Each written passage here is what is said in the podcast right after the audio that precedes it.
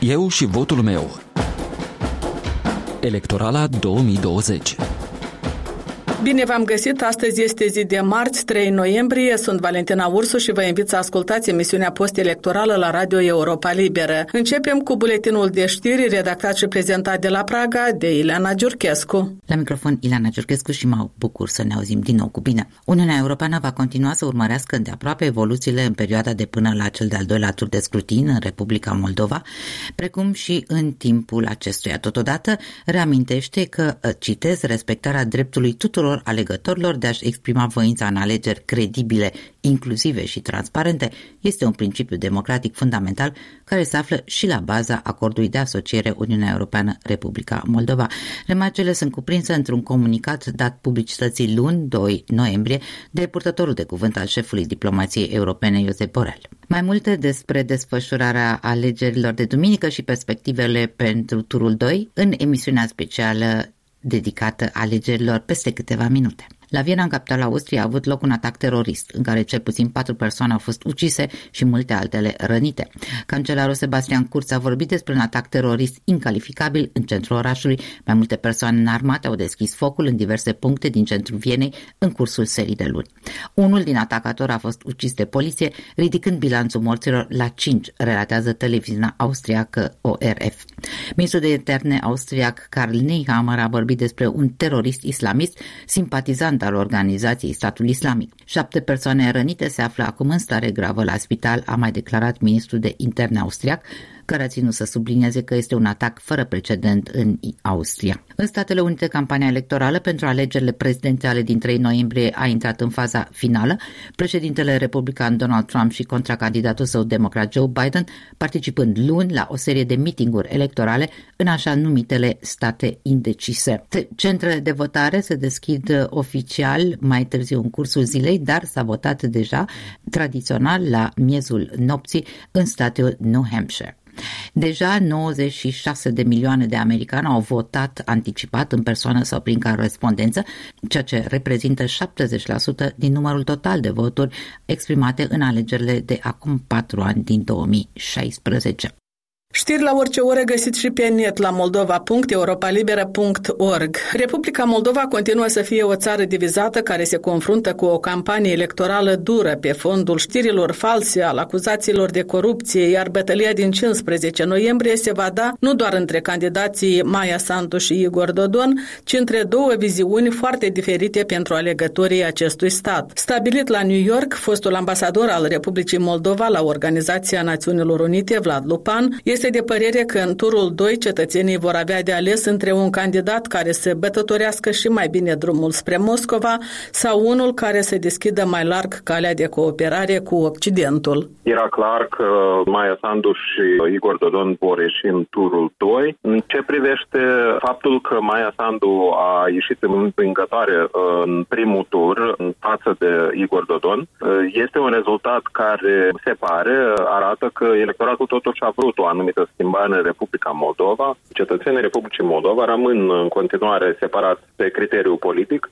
respectiv uh, dacă ne uităm uh, la rezultatele primului tur și încercăm să proiectăm la rezultatele la cel de-al doilea tur, atunci lucrurile se mai schimbă un pic. Haideți să luăm în considerație cum au votat cetățenii nu doar pentru Igor Dodon și pentru Maia Santu, dar și pentru ceilalți candidați. O parte din voturile respective a candidaților care nu au trecut în turul 2 se vor distribui pentru acești doi finaliști. Nu toți vor vota. Nu toți cei care au votat în primul tur pentru un candidat sau altul vor vota pentru Dodon sau Maia Sandu. Totuși, o parte din ei o vor face.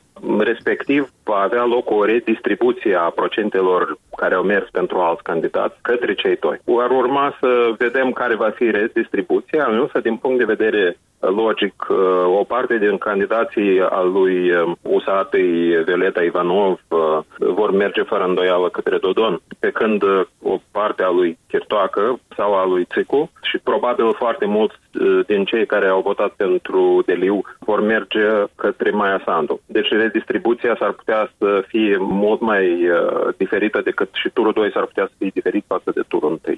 Și criteriul geopolitic e pus în joc? Totuși, credeți că atunci când alegătorul ajunge la urna de vot, se gândește dacă Moldova se apropie de est sau de vest? Cetățenii Republicii Moldova, în general, votează pe criterii interne, în primul rând. Criteriul intern numărul unu fiind uh, bunăstarea omului. Votanții lui Dodon continuă să creadă că el ar putea, teoretic, să aducă sprijinul Federației Ruse în Republica Moldova. Astfel, criteriul geopolitic începe să influențeze, să zicem, cel intern. Respectiv, votanții mai Sandu consideră că Occidentul ar putea să ne asiste într-o manieră mai bună, așa cum a făcut-o până acum. Să nu uităm că, de fapt, Igor Dodon n-a adus absolut nimic în Republica Moldova. Din punct de vedere a finanțării, cheltuieli da, dar uh, finanțare nu iar uh, Occidentul, cu sau fără Maia Sandu, în permanență ne-a finanțat și ne-a ajutat, uh, noi fiind o țară subdezvoltată. Deci, criteriul geopolitic există, el însă pornește de la subiectul intern, subiectul bunăstării cetățeanului Republicii Moldova.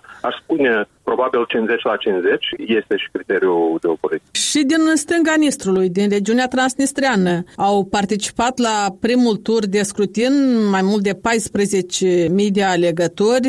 S-a discutat foarte mult despre felul cum ar fi ajuns acești votanți la secții, dar votul lor nu este este de neglijat. Pe de o parte, ei sunt cetățeni cu drept de vot în Republica Moldova, pe de altă parte, totuși li se aduce reproșuri că ei ar veni la secțiile de votare fără a cunoaște pretendenții la funcția de președinte, fără a le cunoaște programele electorale. Ce ne puteți spune despre votul uh, cetățenilor din uh, regiunea transnistreană? Fără îndoială și ei sunt cetățeni ai Republicii Moldova. Întrebarea, așa cum ați spus dumneavoastră foarte corect, să votează ei într-adevăr pentru Republica Moldova sau votează pentru că ori li se dau bani, ori li se spune că trebuie să voteze și sunt impuși. Transnistria nu este o democrație în care oamenii singuri să apucă să facă lucrurile din capul lor.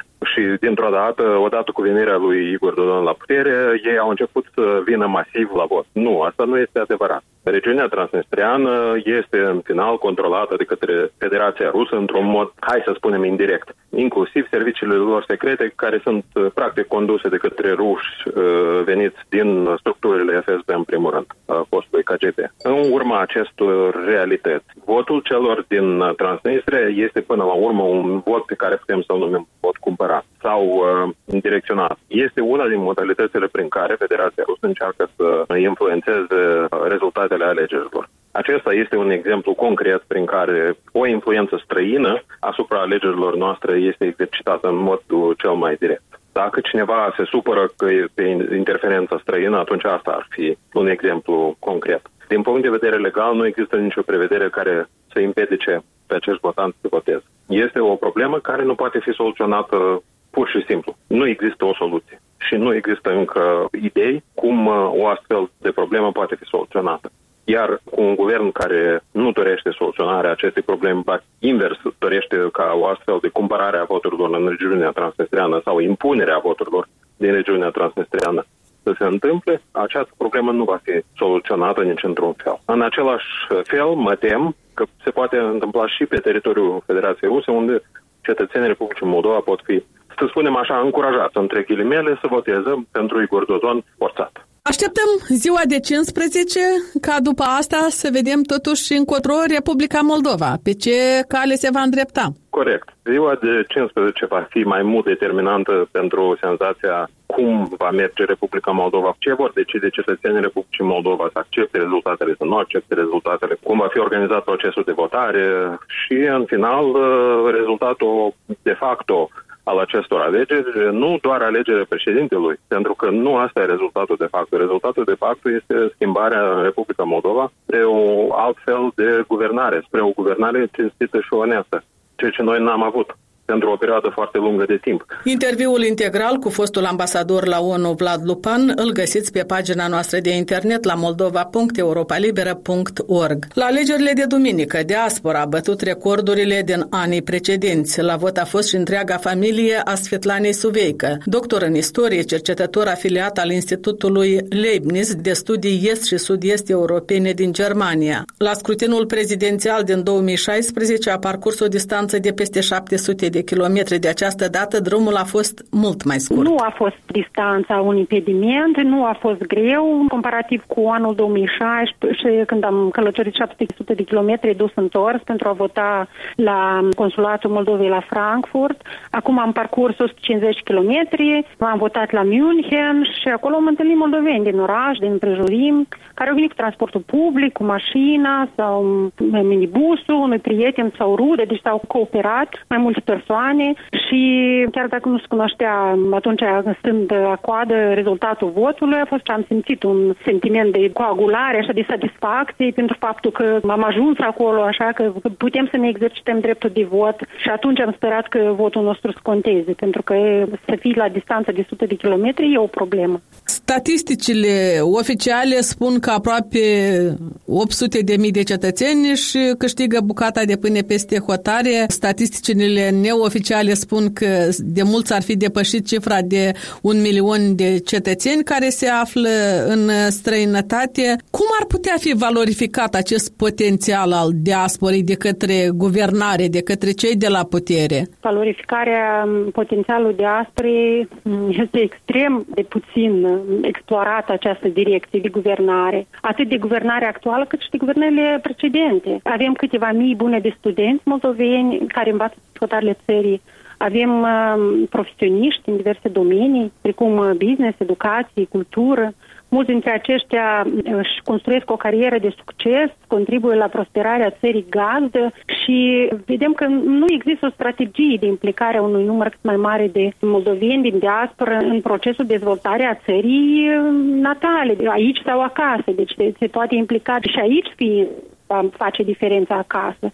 Ceea ce uh, ne întristează este că la moment discursul structurilor de stat privind diaspora este unul foarte rece, dușmănos chiar. Am uh, citit uh, că președintele în exercițiu, deci președintele Igor Dodon ar fi uh, iritat de implicarea diasporei în alegeri, a spus că diaspora reprezintă un electorat paralel și că viziunea diasporei nu coincide cu preferințele politice din țară. Este un mesaj dur, un afront chiar da, diasporii și faptul că Harvard a devenit un cuvânt deflemitor în Moldova este ceva de necrezut, este iarăși o insultă, uh, aș spune, uh, un afront celor care studiază și activează în instituții de peste hotare, instituții de prestigiu și cred eu prin astfel de discursuri se face o defavoare imensă atât diasporii cât și cetățenilor din țară care se orientează spre valorile educaționale, culturale recunoscute în toată lumea, care vor să schimbe ceva și acesta e un, este un discurs de zbinare și observăm că el este preluat de alte persoane publice, este preluat la diferite nivele.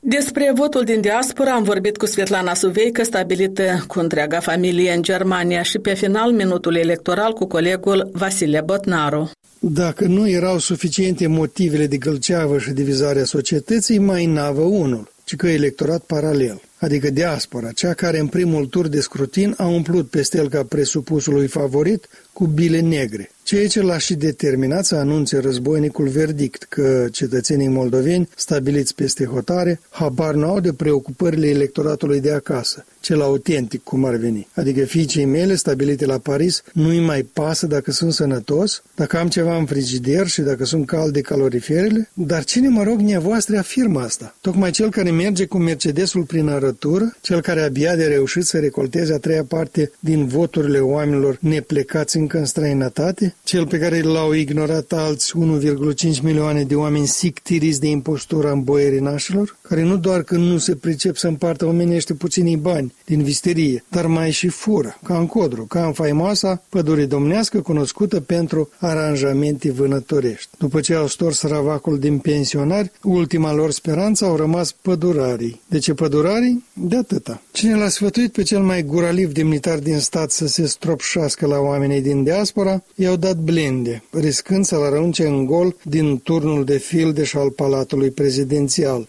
Pentru că fiecare a doua bunicuță din galeria socialiștilor, fie că e de pe la nordul împletitor de mături, de pe movilele de argilă de la Nisporeni, ori din mica stepă găgăuză, zic fiecare a doua are copii și nepoți în Italia, Irlanda sau prin Canada. Lor le-a declarat război comandantul suprem, taman înainte de turul 2. Punem punct aici. Valentina Ursu vă mulțumește pentru atenție. Ne auzim și mâine la ora 13, eu și votul meu, o emisiune electorală pe care o difuzăm zilnic. Aici e Radio Europa Liberă.